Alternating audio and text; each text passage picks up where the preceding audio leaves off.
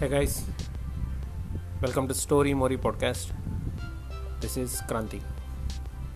In this podcast episode, we are going to learn a few important points about Hapkido, hybrid Korean martial art. Hapkido is a form of self-defense that employs joint locks, grappling, throwing techniques, kicks, punches, and other striking attacks.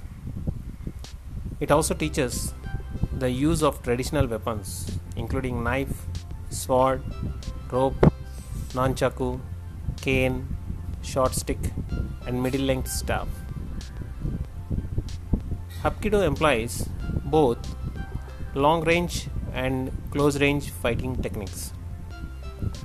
It emphasizes circular motion, redirection of force, and control of the opponent techniques.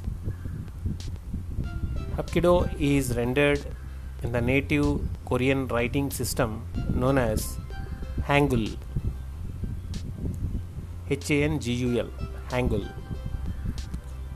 Although Japanese Aikido and Korean Hapkido share common technical origins, in time they have become separate and distinct from one another. Hapkido is an eclectic hybrid martial art, and different Hapkido schools emphasize different techniques.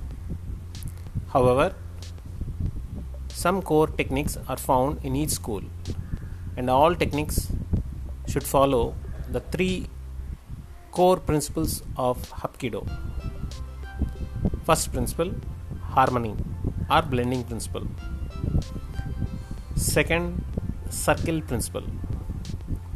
Third, flowing or water principle. Hapkido seeks to be a fully comprehensive fighting style, and as such tries to avoid narrow specialization in any particular type of technique or range of fighting.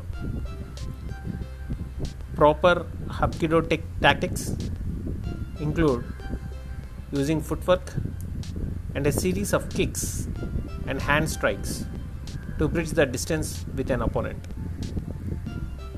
The wide variety of kicks in Hapkido make it distinctively Korean.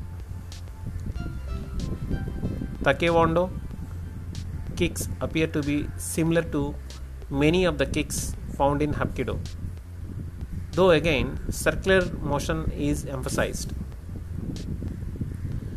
Hapkido's method of delivery tends toward a greater weight commitment to the strikes and less concern for quick retraction of the kicking leg.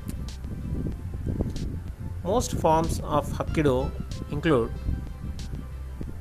a series of double kicks used to promote balance, coordination, and muscular control.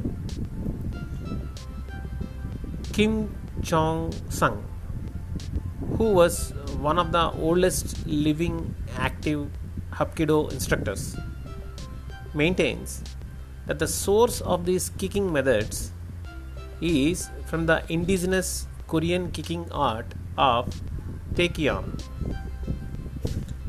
Hapkido is well known for its use of a wide variety of wrist locks.